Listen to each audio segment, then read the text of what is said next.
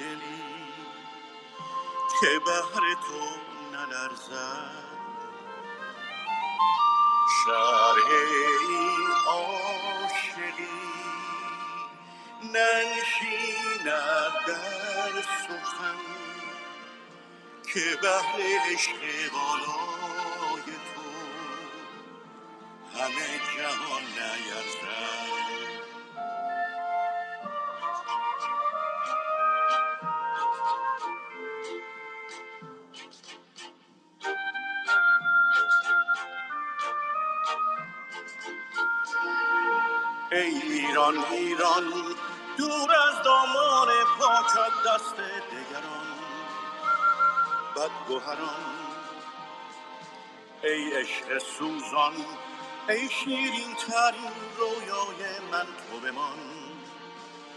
در دل و جان. ای ایران ایران گلزار سبزت دور از تاراج خزان. جور زمان. ای مهر رخشان. ای روشنگر دنیای من به جهان. تا بمان.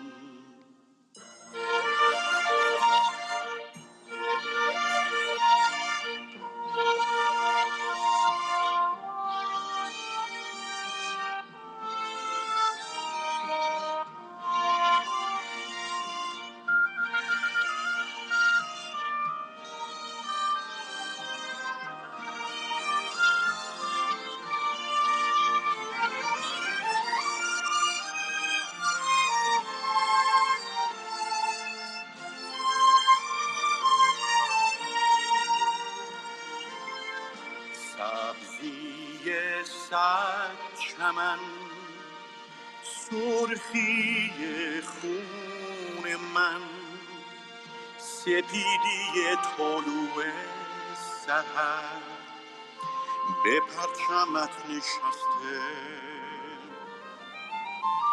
شرح این عاشقی ننشیند در سخن بمان که تا ابد هستیم. به هستی تو بسته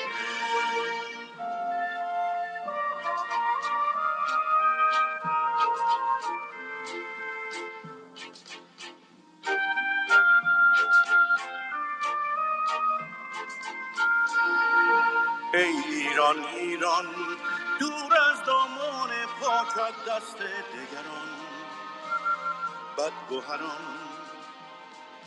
ای عشق سوزان ای شیرین ترین رویای من تو بمان. در دل و جان. خب سلام مجدد خدمت همه دوستان عزیز. ممنون از اینی که به موقع تشریف آوردید و می‌تونیم حالا جلسه رو با شما دوستان شروع کنیم و به مرور زمان دوستان دیگر هم اضافه خواهند شد و از نقطه نظرات همه دوستان استفاده خواهیم کرد. امروز شنبه 23 جولای مصادف با اول مرداد 1401 هست. ما در اتاق کلاب محیط زیست سنتی شریف هستیم. موضوع امروزمون در رابطه با عدالت محیط زیستی اینکه عدالت محیط زیستی چیست و چه اهمیتی داره و حقوق محیط زیستی شهروندان چه است. جلسه امروز طبق روال همیشه ضبط خواهد شد و بعدا در شبکه اجتماعی هم همرسانی خواهد شد. خب می‌خواید آقای یزدان فرخانم یاوری شما هم سلام علیک داشته باشید تا اینکه بحث رو بعد از اینکه شما معرفی کردید خودتون رو و سلام علیک کردید شروع کنیم. آقای یزدانفر ما در خدمتتون هستیم اگر میوت هستید شما. سلام. امیدوارم حالا همگی خوب باشه. همونطور که گفتن آقای ایدری گفتن جلسه امروز به حقوق محیط زیستی و عدالت محیط زیستی مربوط میشه. خوشحال میشیم که دوستان نظراتشون ابراز کنن.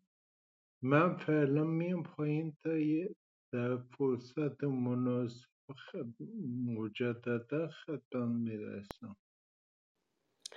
متشکر از شما یزدانفر قبل از اینکه از خانم یاوری خواهش کنم که میکروفونشون رو باز بفرمایند لطفا دوستان این گزینه اد قسمت پایین سمت چپ رو بزنید که دیگر دوستان علاقمندتون رو هم به اتاق دعوت کنید و یا اینکه اتاق رو شیر بفرمایید در کلاب هاست خانم یاوری در خدمت شما هستیم. سلام. امیدوارم وقت همگی بخیر باشه. و تاپیک بسیار جالبه. آمادیم که بشنویم. دکتر از شما. خواهش می‌کنم. ممنون. تشکر مجدد از همه دوستانی که تشریف آوردن الان و می‌تونیم با هم دیگه صحبت رو انجام بدیم. خب من اولی معرفی از خودم انجام بدم. طبق روال همیشه با توجه به اینکه بعدا صدامون در شبکه های اجتماعی دیگر هم رسانی میشه بعد نباشه که هر کدوم از دوستان که صحبت می‌کنن خودشون هم یک معرفی مختصر بفرمایید. من محمد رضا حیدری هستم پژوهشگر در حوزه محیط زیست و توسعه پایدار در دانشگاه میشیگان و فارغ التحصیل مقطع دکترا در همین رشته محیط زیست از دانشگاه ایالتی میشیگان و البته فارغ التحصیل دانشکده عمران دانشگاه صنعتی شریف. بحث امروزمون در رابطه با عدالت محیط زیستی است و اینکه اصلا عدالت محیط زیستی مفهومش چیست چه اهمیتی داره و چرا ما بایستی بهش بپردازیم. عدالت محیط زیستی یکی از این موارد و مفاهیم جدید نسبتا جدید محیط زیستی است در همه کشورهای دنیا که خیلی کم بهش پرداخته شده و حتی هنوز ما یک تعریف خیلی مشخص و معینی رو هم که مورد توافق کارشناسان حوزه های مختلف مرتبط با محیط زیست باشه هنوز به اون نقطه حتی نرسیدیم. اما گذشته عدالت محیط زیستی و یا تعریف عدالت محیط زیستی تقریبا ساده است. عدالت محیط زیستی تقریبا همون مفهومی است و یا درکی است که ما نسبت به بحث عدالت داریم. که عدالت چی هست چه معنی دارد. همه ما آشنایی داریم جزو خواسته های اولیه بشریت بوده و یکی از علمان های مهم جوامع بوده. عدالت محیط زیستی هم ریشه در همین عدالت اجتماعی داره و در حقیقت جرقه های جرقه های شروع جنبش های محیط زیستی که مرتبط بوده با عدالت محیط زیستی از همین نابرابری های اجتماعی صورت گرفته. مثلا در کشور امریکا مربوط میشه ریشه این عدالت محیط زیستی مرتبط میشه به حدود مثلا 80 90 سال پیش. زمانی که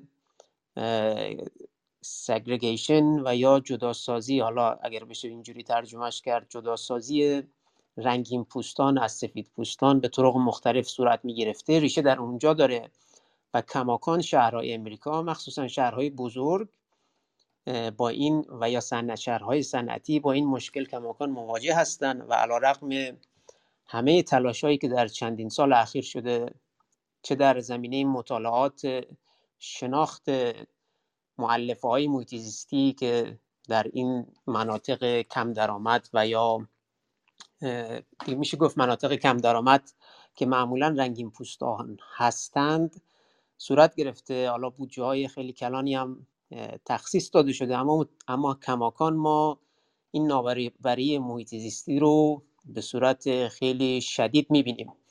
حالا این که در این کشور داریم صحبت می‌کنیم منظورمون این نیستش که در بقیه کشورها نیست. وقتی در کشورهای توسعه یافته می‌بینید مسئله عدالت محیط زیستی کماکان مسئله جدیدی است و هنوز بخشای مهمی از حتی جامعه آکادمی با این مفهوم آشنایی نداره. دیگه می‌تونید ببینید که اون سمت ماجرا و در آن سوی طیف کشورهای در حال توسعه که با مشکلات مختلف اجتماعی اقتصادی دست و پنجه نرم می‌کنن اونها در شرایطی قرار دارند. عدالت محیط زیستی شاید برگرده همونطور که گفتم به سالهای 1930 1940 که اتفاقا سازمان حفاظت محیط زیست امریکا یا EPA که معروف است به EPA آیا از نفر مایک دارید می‌زنید صحبتی دارید یا اینکه من ادامه بدم؟ نه نه اش... خواهش ما خواهش می‌کنم خواهش می‌کنم.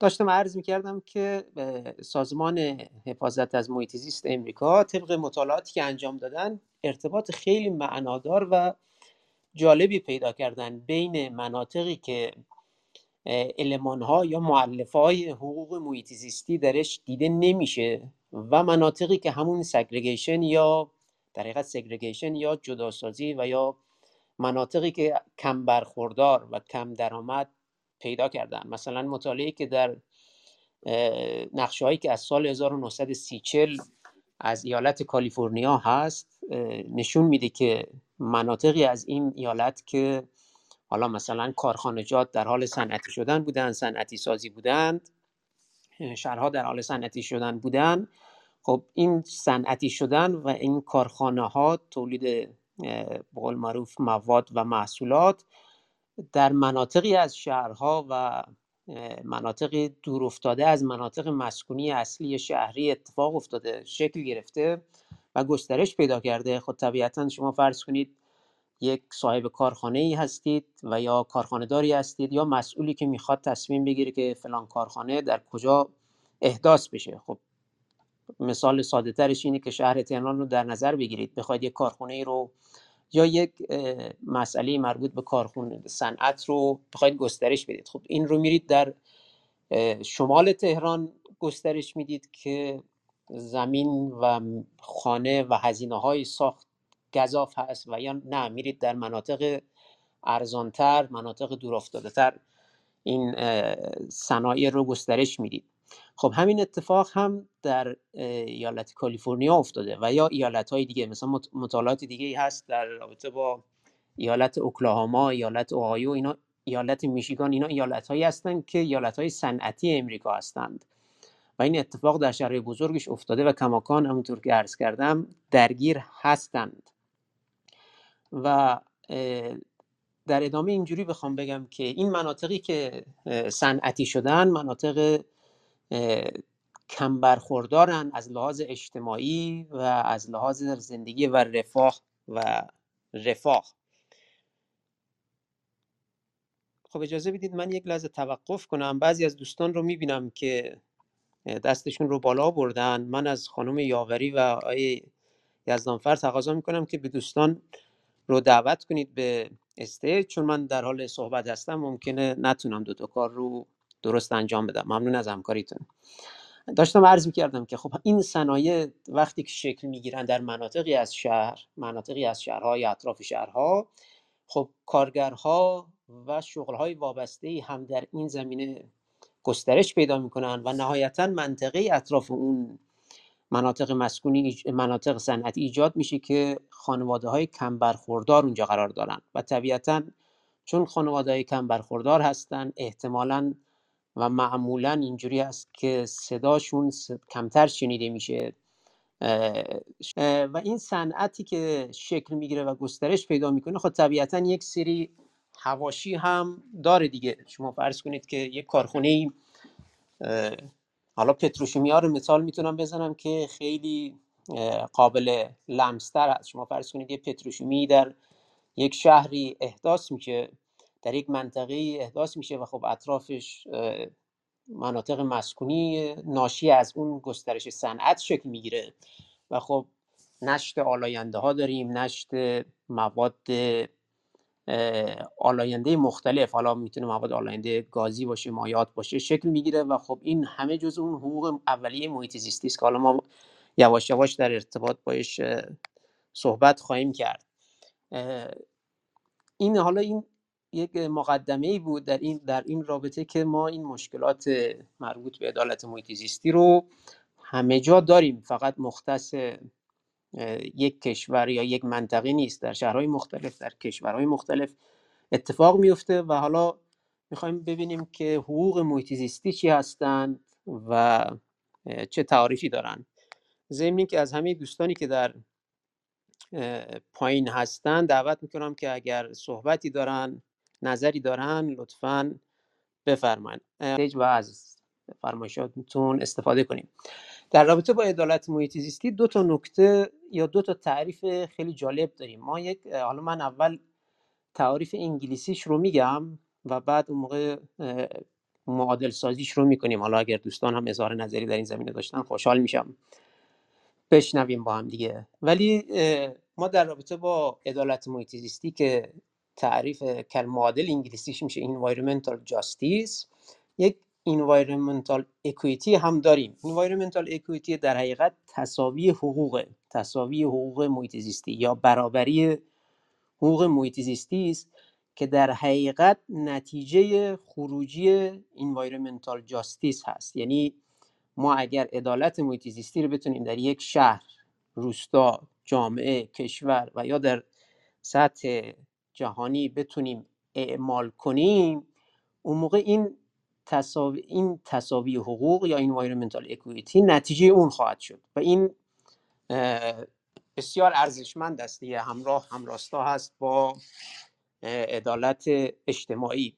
اما تصاوی حقوق محیط حقوق محیط رو اول باید ببینیم که حقوق محیط چه است. حقوق حقوق محیط معلف های مختلف داره. مثلا دسترسی به آب پاک آب سالم یکی از مواردی است که موارد اصلی مرتبط با تصاوی حقوق مربوط به حقوق محیط زیستی افراد جامعه است و یا دسترسی به هوای پاک. اینها جز حقوق اولیه هست که حتی معادل تلقی میشن با حقوق اولیه انسان ها حالا تعریفش حقوق بشر خواهد بود یا هر چیزی دیگه ای معادل اون سنجیده میشه و در حقیقت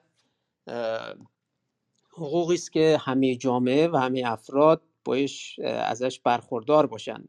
حالا ما برای اینکه به عدالت محیط زیستی برسیم قبلش من یه تعریفی از عدالت محیط زیستی داشته باشم. عدالت محیط زیستی رو من چند وقت پیش یک مقاله رو در روزنامه شرق چاپ کردم. حالا اگه فرصت شد لینکش رو اینجا خواهم گذاشت. اونجا یه تعریف مختصری از عدالت محیط زیستی داشتم که الان براتون ذکر می‌کنم. عدالت محیط زیستی یا environmental justice در مناطق روستایی و کم برخوردار منظور از لحاظ اقتصادی کم برخوردار نیز معمولا با چالش های جدی مواجه هستند مواجه است.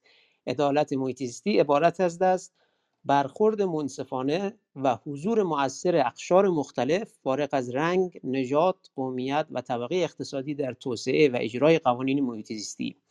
به ای که همه افراد جامعه به یک اندازه در برابر مخاطرات محیط زیستی محافظت شوند و همچنین دسترسی یکسانی به پروسه های وضع قوانین محیط زیستی مرتبط با کار و زندگی و سلامتشان داشته باشند. پس عدالت محیط زیستی دو تا مؤلفه خیلی مهم داره. که یکیش فیر تریتمنت یا در حقیقت همون برخورد منصفانه است که ما در حقیقت معنی تحت لفظیش این میشه که مردم و شهروندان یک کشور نبایستی تحت تاثیر های محیط زیستی ناشی از سیاستگذاری های مسئولین شوند. این بر تعریف از برخورد منصفانه است. و مشارکت معنادار یا حالا اصطلاحش meaningful involvement ترجمه میشه در متون انگلیسی. در حقیقت منظورش همین است که مردم بتونه صدای مردم شنیده بشه مشکلات محیط زیستی مردم دیده بشه و اونقدر اونها تاثیرگذار باشن در مسئولین و سیاستگذاران که تبدیل بشه به یک اولویت مهم در تصمیم گیری هاشون تصمیم در سیاست گذاری های کلان. حالا من چند تا مثال می‌زنم که بتونیم بفهمیم که این تصاوی یا برابری حقوق محیط زیستی و عدالت محیط زیستی چی است مثلا در این اتفاقایی که متاسفانه در چند روز اخیر افتاده در کشور از جمله سیل شما می‌بینید که در سیلاب کسانی که تحت تاثیر سیل قرار می‌گیرند دسترسی یکسانی مثلا به نقشه های فراری که حالا بایستی تعبیه بشه برای مناطق تحت سیلاب یا مثلا به کیسه های شن یا منابع مالی جهت تامین خسارات مالی خب ندارن. این این مربوط میشه به همون بحث تساوی برابری حقوق محیط زیستی که افراد دسترسی یکسانی داشته باشن به تجهیزات و منابعی که می‌تونن در برابر مخاطرات محیط زیستی از جان و مالشون دفاع کنن. و عدالت محیط زیستی این این قسمت مربوط میشه به این که حفاظت از افراد یا مجموع اقداماتی که در حقیقت نشان بده که این نابرابری محیط زیستی مثلا در زمینه سیلاب در یک منطقه وجود داره و چه قوانین مقررات و مجوزهایی بایستی سازمان مثلا حفاظت محیط زیست در بعضی موارد و یا مثلا سازمان ها و نهادهای دیگر باید داشته باشند که خروجی این عدالت محیط زیستی با این وضع قوانین بشه همان تساوی محیط زیستی خب من خیلی دارم متکلم وحده صحبت می‌کنم خیلی دوست ندارم که یک نفره صحبت کنم. آیا از نفر شما صحبتی در این زمینه دارید؟ زمینه که باز مجدد از همه دوستان دعوت می‌کنم که بیان در استیج نظرشون رو بگن و با هم دیگه بحث مشترکی داشته باشیم. اتفاقا در این مورد خصوص به این مورد اخیری که اشاره کرده اتفاقاتی که در ایران افتاده این آگاهی محیط زیستی آگاهی به حقوق و خواسته و آگاهی پیدا کردن به باید, باید و نباید خیلی از اهمیت زیاد برخورداره شما حساب کنید در یک شهری اگه وقای طبیعی مثل زلزله اتفاق بیفته باید مردم اطلاعات راجبون داشته باشن و چگونگی دفاع در مقابل اون و همچنین. شهرداری ها باید خیلی مسئله کار کنم. مجوزهای ساختی که مثلا در حریم رودخانه ها دادن. ساخت و سازهایی که انجام شده تفریقا پارکینگ هایی که احداث شده.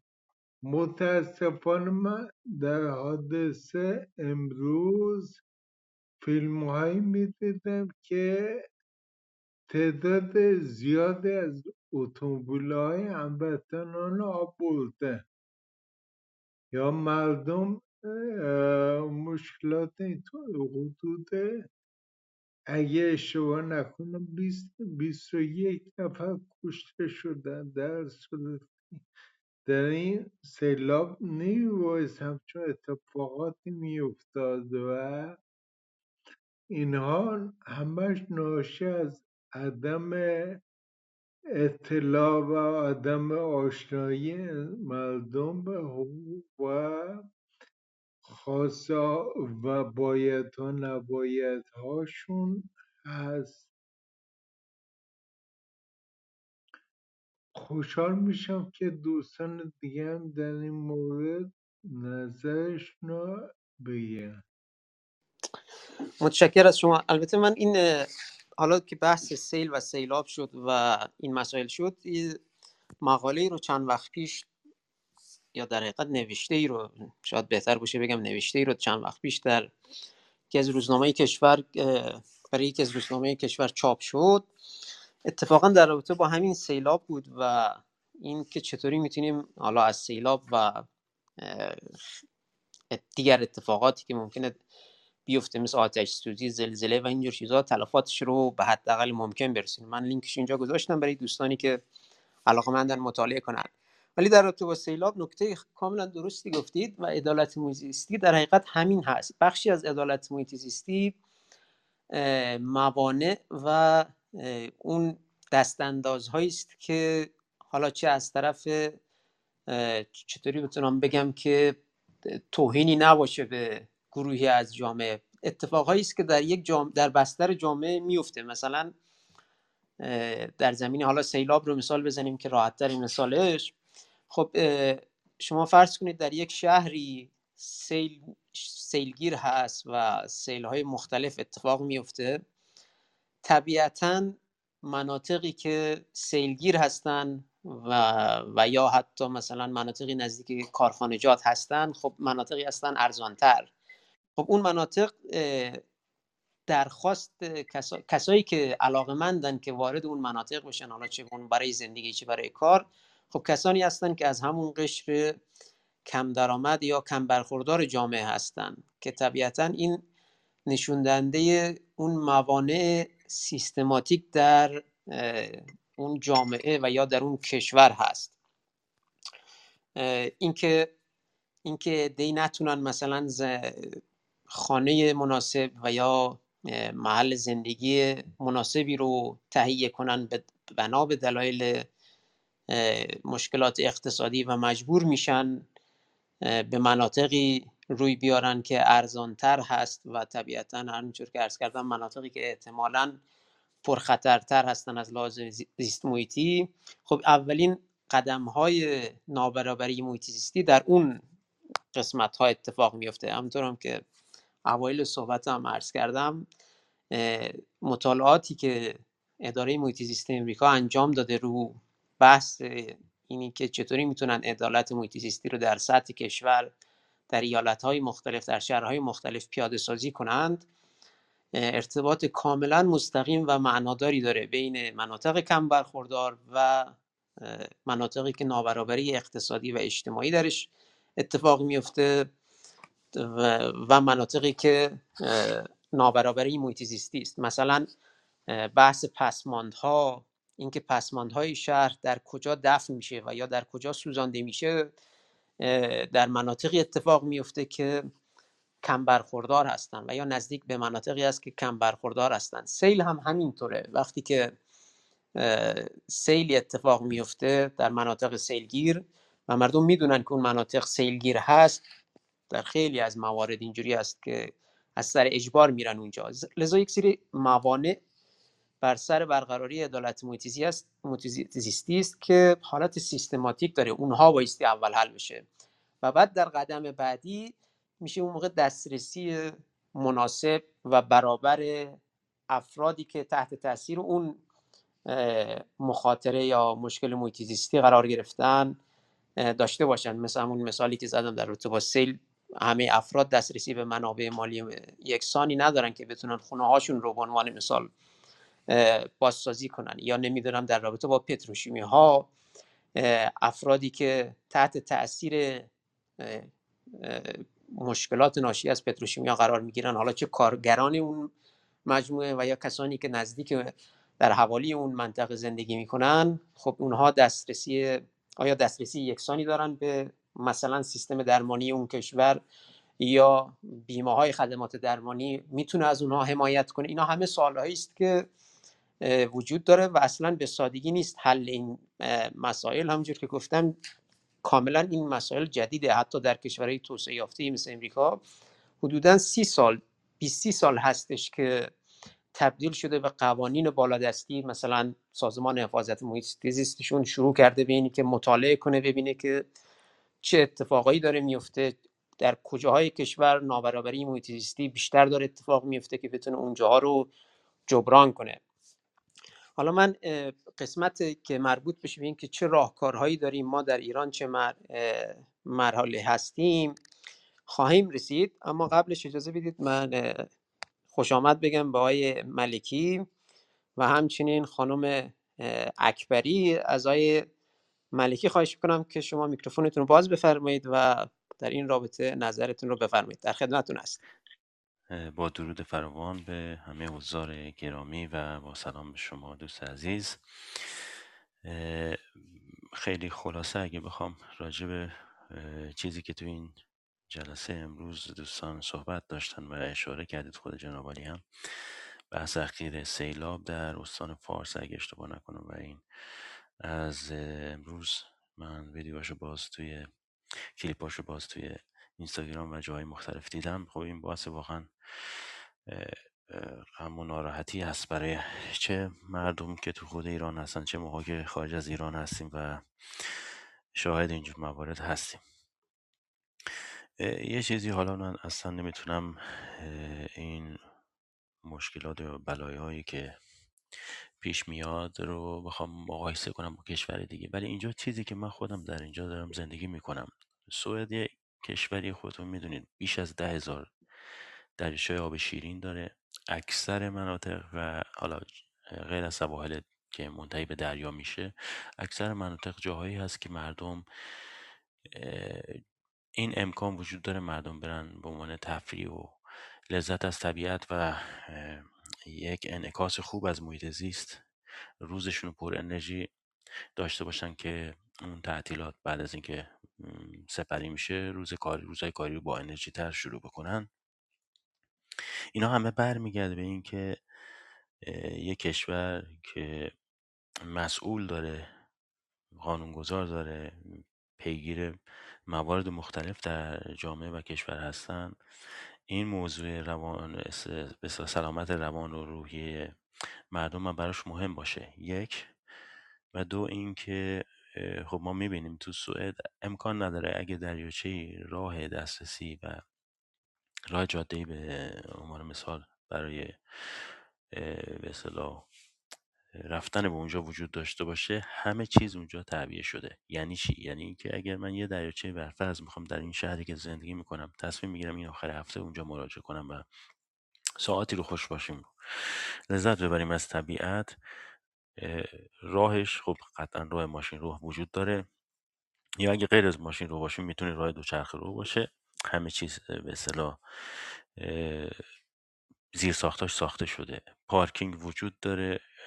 اینجا اصطلاح شوسک یا همون کیوسکای فروش مواد غذایی و تفکیک زباله و و و چیزهای مورد نیاز برای اون محیطی که مردم مراجعه می‌کنن ساعتی رو وقتشون رو به اصطلاح به اوقات خوش بگذرونن سپری کنن این امکانات اونجا وجود داره. من تو این فیلمی که توی ایران پخش شده دیدم دیدم متاسفانه مردم دیگه از روی ناچاریه. این, این اینا باید بگیم این درد دلها باید گفته بشه. اینا هم از روی ناچاریه. مردم اگه ماشینی دوچرخه موتوری هر چی دارن برمیدارن و راه میفتن میرن به مناطق طبیعی که خب شناخت یا منطقه‌ای دارن یا شناخت به اصطلاح محلی ها شناخت دارن و اینا مراجعه می‌کنن به اون جاها بدون هیچ امکانات راه بدون هیچ امکانات به اصطلاح حاشیه‌ای برای و حاشیه سازی برای اون استفاده از اون منطقه طبیعی. بدون هیچ استفاده درست از محیط زیست تفکیک زباله مرتب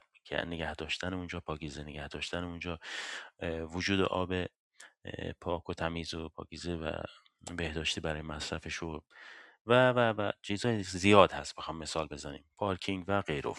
اینجا می‌بینیم که توی ایران چیزی که مردم میرن مراجعه می‌کنن اکثرا به خاطر اینکه خانواده ها متاسفانه باید بگم اطلاعاتشون کمه در این زمینه که طبیعت یا بحث زمین شناختی یا محیط زیست که همه با هم عجین هست و اگر مواقع بارندگی بخواد به طب کشور ما یک کشوریه که خب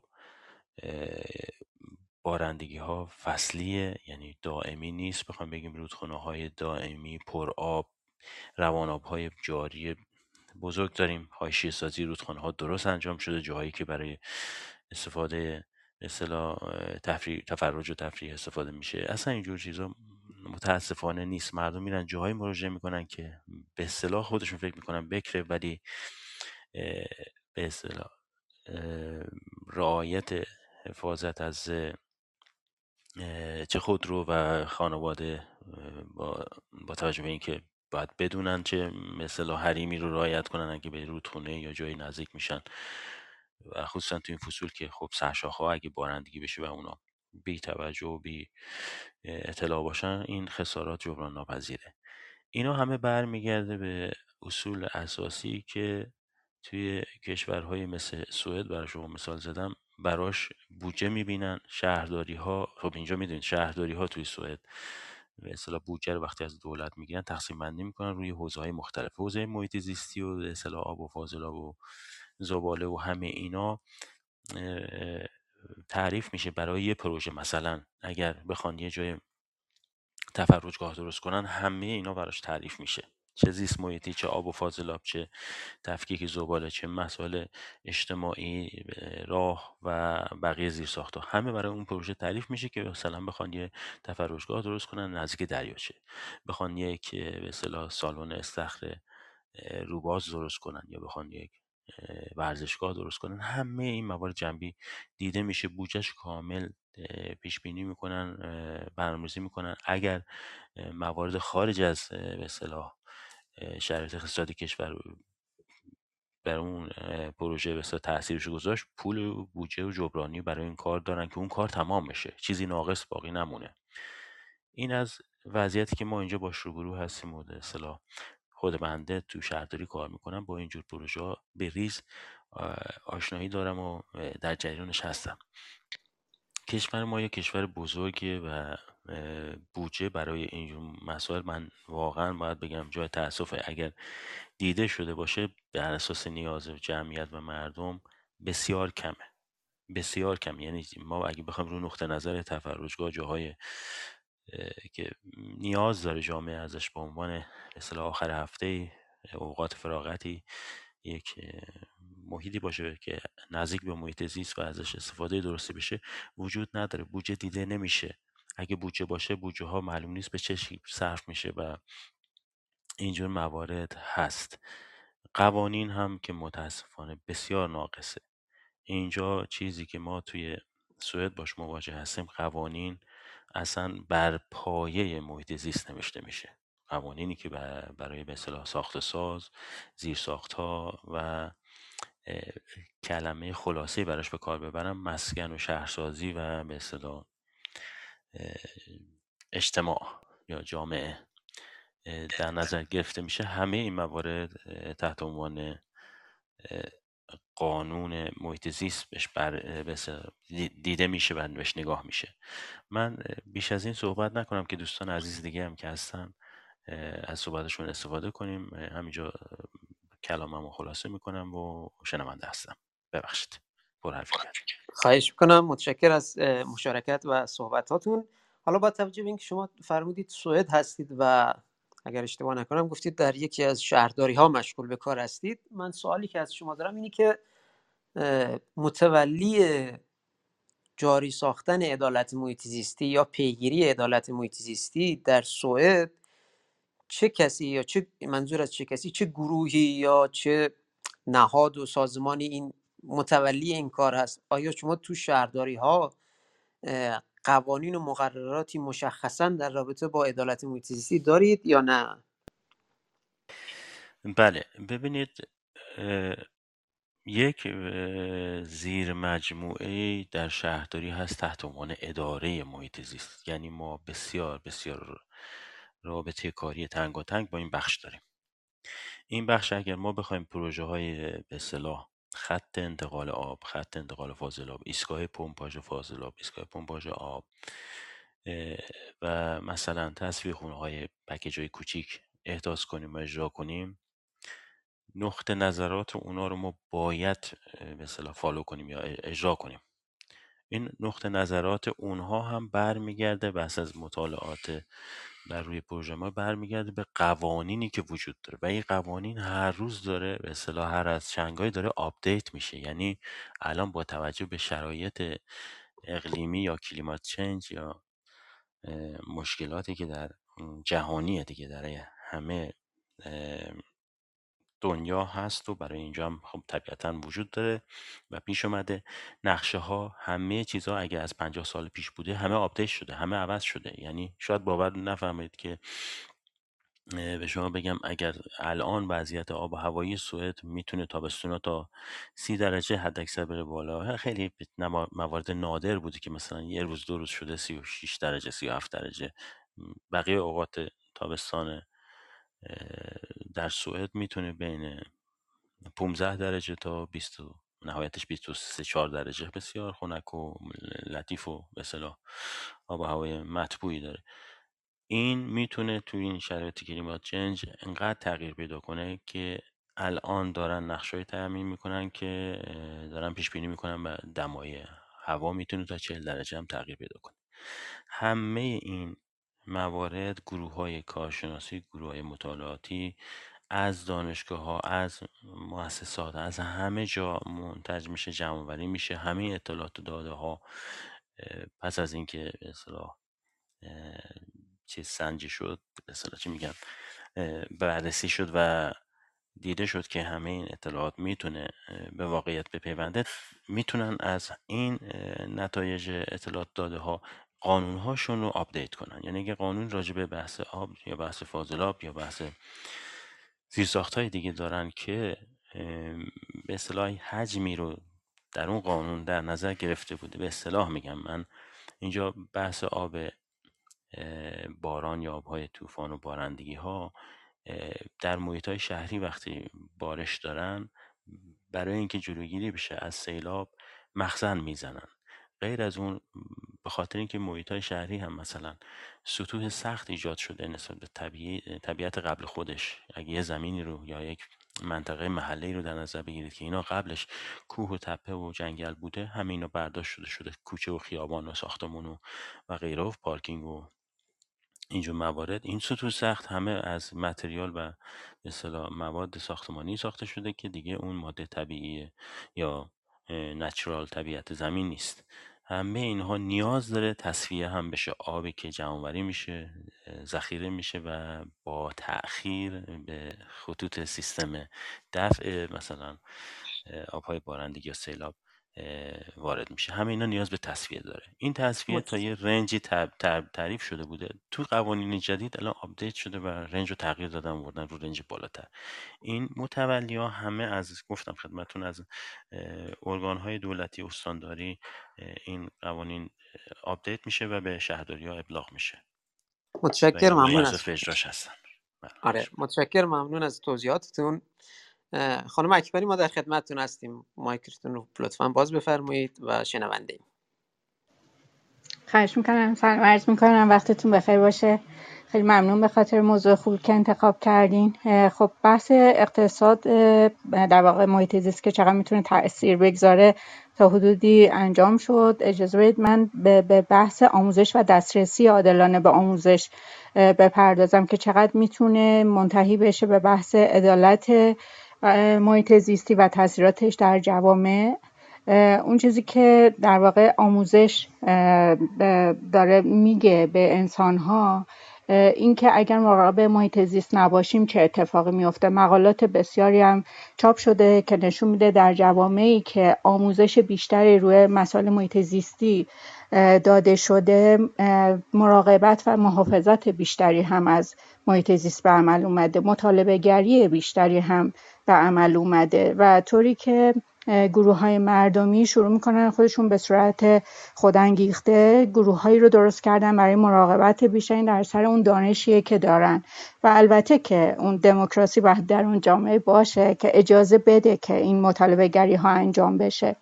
و یه بحث دیگه این که وقتی آموزش داده میشه و مثلا در بحث فست فشن چون من خودم یه تحقیقی هم تو این زمینه داشتم بحث اینکه چقدر ما این موضوع زیاد لباس خریدن زیاد لباس استفاده کردن اینها چقدر این ریشهش رو که نگاه می‌کنیم ضربه زننده است به محیط زیست و به عدالت محیط زیستی.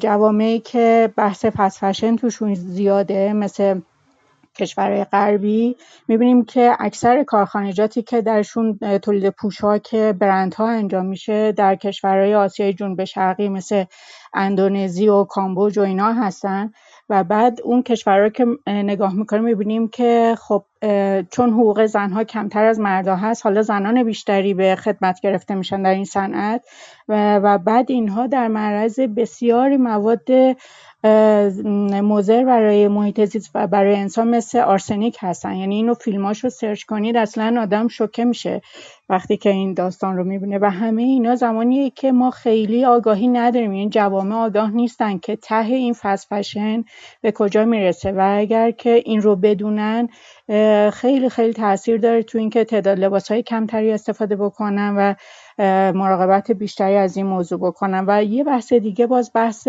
عدالت آموزشی رو در جوامع بین گروه های زنان و مردان. من خودم باز توی یه پروژه دیگه ای بودم یه طرحی داشتیم می‌دادیم و گفتن که این, این روستا مدرسه آموزشی برای راهنمایی برای دختران هم هست ولی دختران اجازه تحصیل ندارن. گفتیم که خب چرا حالا که مدرسه هست چرا تحصیل نمی‌کنن؟ و بس برمیگشت به ایدولوژی و می‌گفتن که دقیقا اصطلاحشون این بود که پنبه آتیش رو که کنار هم نمی‌گذارن. اینا اگه مدرسه برن معلوم نیست که چه مشکلاتی براشون پیش بیاد. و اونجا منی که به عنوان مثلا مهندس اون طرح بودم گفتم خب مثلا من الان رفتم درس خوندم چه اتفاقی برای من افتاده؟ چه مثلا چیزی شده؟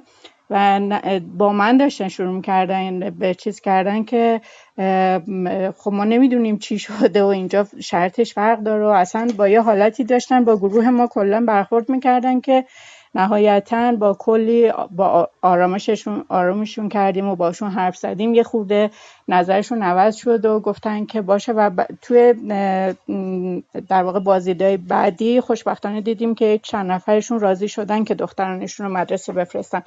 می‌خوام بگم که خب همین ها وقتی آموزش نمی‌بینن به بچه هاشون آموزش نمیدن بچه شما نگاه کنید که زنان چقدر تاثیر دارن توی مصرف انرژی توی خونه ها مصرف مواد غذایی مدیریت زباله در منزل و این بحث آموزش که به نوعی خودش دسترسی به آموزش عادلانه به نوعی خودش همون بحث عدالت هست بسیار بسیار می‌تونه نهایتا توی موضوعات محیط زیستی منشأ اثر باشه و حالا بیشتر از این من صحبت نمی کنم اگر راندهای بعدی شد هستم در خدمت. ممنون.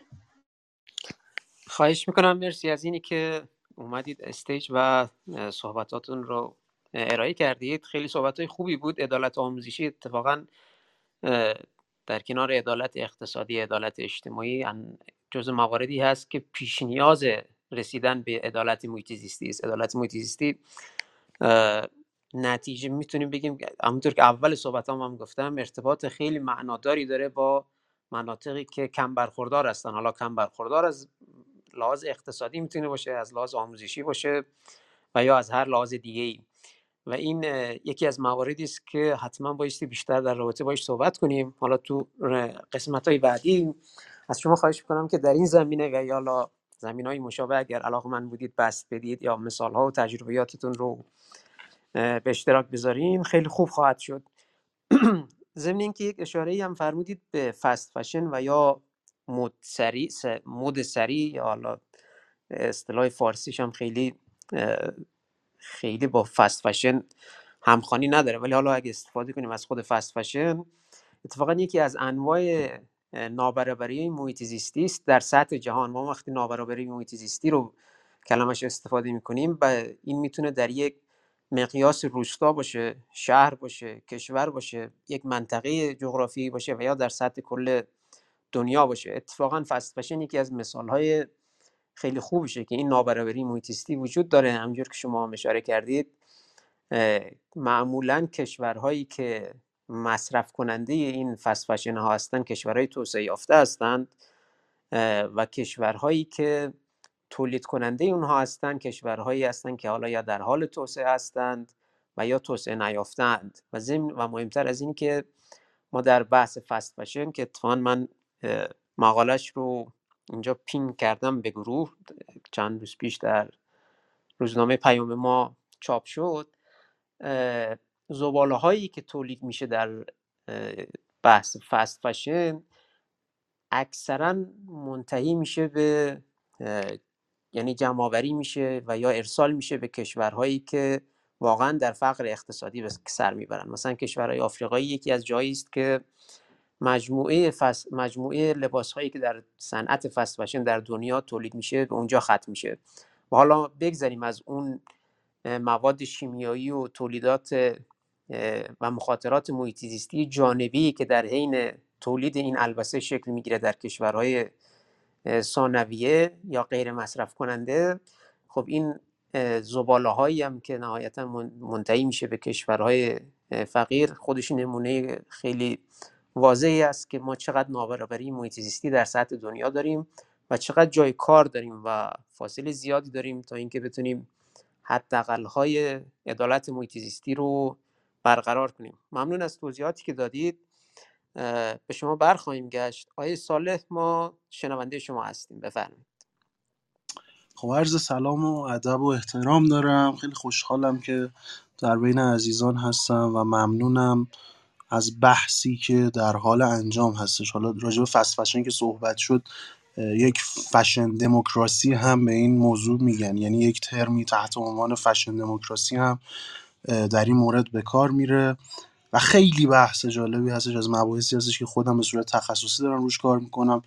اولین سوالی که در مورد بحث fashion industry مطرح میشه این هستش که ما باید بدونیم که ما consumer هستیم یا stakeholder هستیم. ما فقط مصرف کننده هستیم یا انتفاعات غیر از بحث خرید لباس آیدمون می شود این انتفاعات منفی هستن یا مثبت که حالا همه اینها در قالب علم حقوق قابل بررسی هستش و در حال بررسی شدن در سطح دنیا تحت عنوان فشن گاورننس هستش. بگذریم از این موضوع که بگذریم بریم سراغ عدالت زیست محیطی و حقوق محیط زیست. من اول یک تعریفی دوست دارم که از عدالت زیست محیطی خدمتتون ارائه بدم که ما هممون می‌دونیم که محیط زیست یک پابلیک بنفیت هستش و همه افراد در برابر این منفعت عمومی در برابر محیط زیست کشورهای خودشون یک سری حقوق و تکالیفی دارند که این حقوق و تکالیف قابل دسترسی هستند و این همان عدالت زیست محیطی هستش. حالا برای بست این عدالت زیست محیطی در جوامع یک سری حقوق جدیدی تعریف شده. من دوست دارم که از کنوانسیون حضورتون که عرض کنم آرهوس که صحبت بکنم که این کنوانسیون دقیقا هدفش افزایش بحث عدالت زیست محیطی در جوامع هستش. این کنوانسیون با تاکید بر مسائلی چون قابلیت دسترسی به اطلاعات و قابلیت حضور شما عرض بکنم اقامه دعاوی زیست محیطی برای تمام اشخاص در دادگاه ها این عدالت زیست محیطی رو محقق می‌کنه. یک بحث دیگه ای هم که مطرح هستش بحث حالا چون من دیدم که داری راجع به سیل دیروز صحبت می‌کنیم بحث حقوق ذاتی منابع طبیعی هست. یعنی اون سابستانتیو رایت هایی که یک رودخانه یک کوه یک حضورتون عرض بکنم درخت یک منبع طبیعی با توجه به ماهیت و ذات خودش داره. هستش که این هم در دنیا خیلی خیلی محل بحث داغی داره در حال حاضر. مثلا ما زمانی که در مورد یک رودخانه صحبت می‌کنیم این رودخانه رو باید به عنوان یک موجود طبیعی واجد یک سری حقوقی بدانیم که در صورت نقض این حقوق از سمت انسان با عکس العمل طبیعت یا با عکس العمل اون رودخانه ما مواجه می‌شویم. به طور مثال ما زمانی که در حوزه آبریزه یک رودخانه بحث تغییرات کاربری اراضی رو رعایت نکنیم اون رودخانه به ما عکس العمل نشان میده. اون عکس العمل می‌تونه یک تغییر مورفولوژیکی باشه یک تغییر رژیم آبی باشه یا تغییرات اینچنینی باشن که اثراتشون رو در سالها بعد می‌گذارن. و دوست عزیزمون در مورد تغییرات اقلیمی که داشتن صحبت می‌کردن من فکر می‌کنم منظورشون اون اداپتیشن میجرزی بود که دولت ها در حال انجام دادنش هستن خب تغییرات اقلیمی یک بحران به شدت بزرگ و همهگیری هستش. خب من عذرخواهی می‌کنم. دو تا بحث مطرح هستش. یک بحث میتیگیشن یک بحث اداپتیشن اینها تحت رژیم حقوقی تغییرات اقلیمی که از 1992 داره روشون کار میشه و آخرین سند حقوقی که در جامعه بین الملل در این مورد تدوین و تصویب شد گلاسگو پکت هستش دارن انجام میشن و امیدوارم که یه روزی برسه که این محیط زیست جهانی اون جایگاه خودش رو به دست بیاره. این موضوع یک موضوع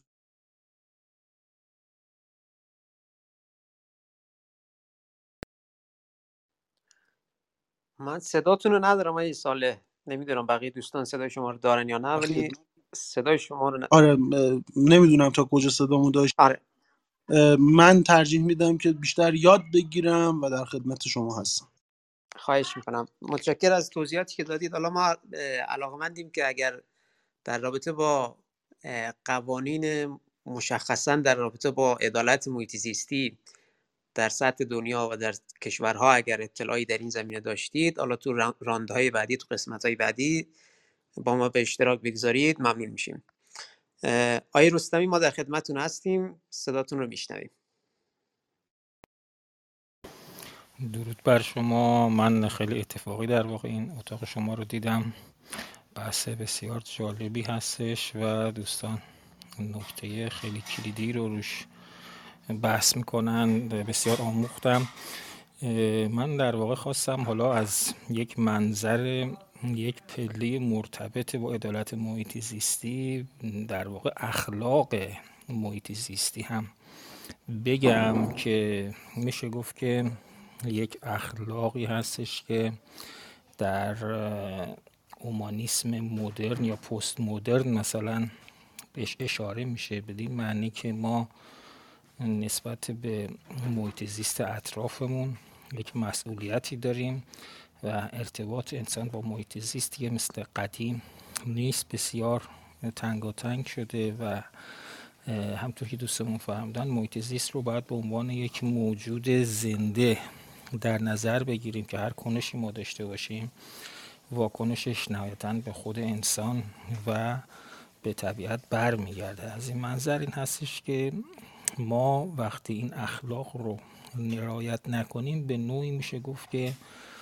عدالت رو هم رعایت نکردیم. مثلا به حریم یک رودخونه به حریم یک آبخیز و غیره تجاوز بکنیم و در واقع اون اکوسیستم رو به هم بزنیم و از همه مهمتر که حالا فی الحال مد نظر هستش. بحث سوخت های فسیلی هستش که بحث climate change global warming و اینها رو به همراه داره بحث سیل که شما فرمودید در واقع مسئولیت های دولت رو دوچندان می‌کنه که سازمان های مرتبط بتونن این نقشه راه متناسب با این تغییرات اقلیمی رو انجام بدن و این کمترین آسیب به محیط زیست و به خودشون رو پیش بینی بکنن. مثلا اینکه حتی یک سیل رو پیش بینی کنن یک تندباد و یک سایکلون رو یک اکستریم ایونت رو بتونن پیش بینی بکنن و متناسب با اون برن جلو و از هم مهمتر گذار به سوخت های پاک رو انجام بدن.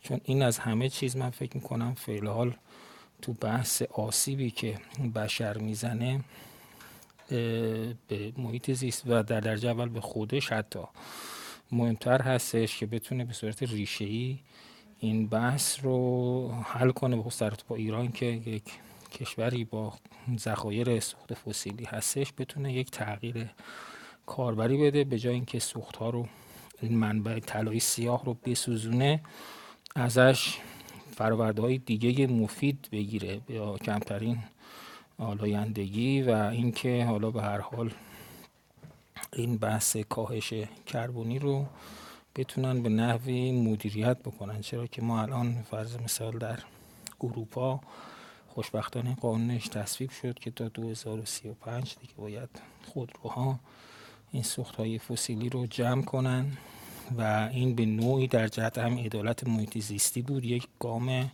کلان در حد سیاسی بود یعنی بحث فعالیت فردی اینجا رفت کنار و بحث سیاست کلان اومد در میدان و در نتیجه نظر من تونستش که این استارت کار رو حداقل در مقام قانونی فعلا در ساعت قانون بزنه تا در حیط عمل هم برای صنعتگران بتونن این شیفت پارادایمی رو از موتورهایی که سوخت فسیلی تولید می‌کنن به سمت سوخت های پاک رو انجام بدن و اینجا بخش در واقع علم ورزی مهم هست. یعنی بحثی که اینجا کلیدی میشه بحث مراکز تحقیقات مدرن هست که بتونن علم رو ببرن جلو و این سوختهای پاک رو هزینهش رو بیارن پایین.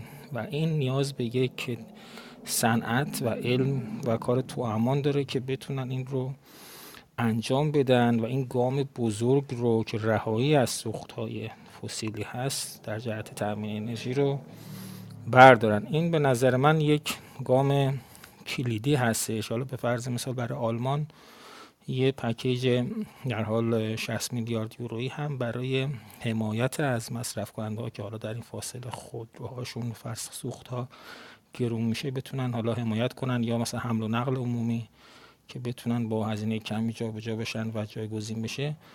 یه که اون عدالت در واقع تو بحث عدالت نولیبرال اون اختلاف در واقع بیعدالتی به حداقل رسونده بشه. حالا بر تو با ایران من نمی‌دونم حالا چه سیاست هایی در واقع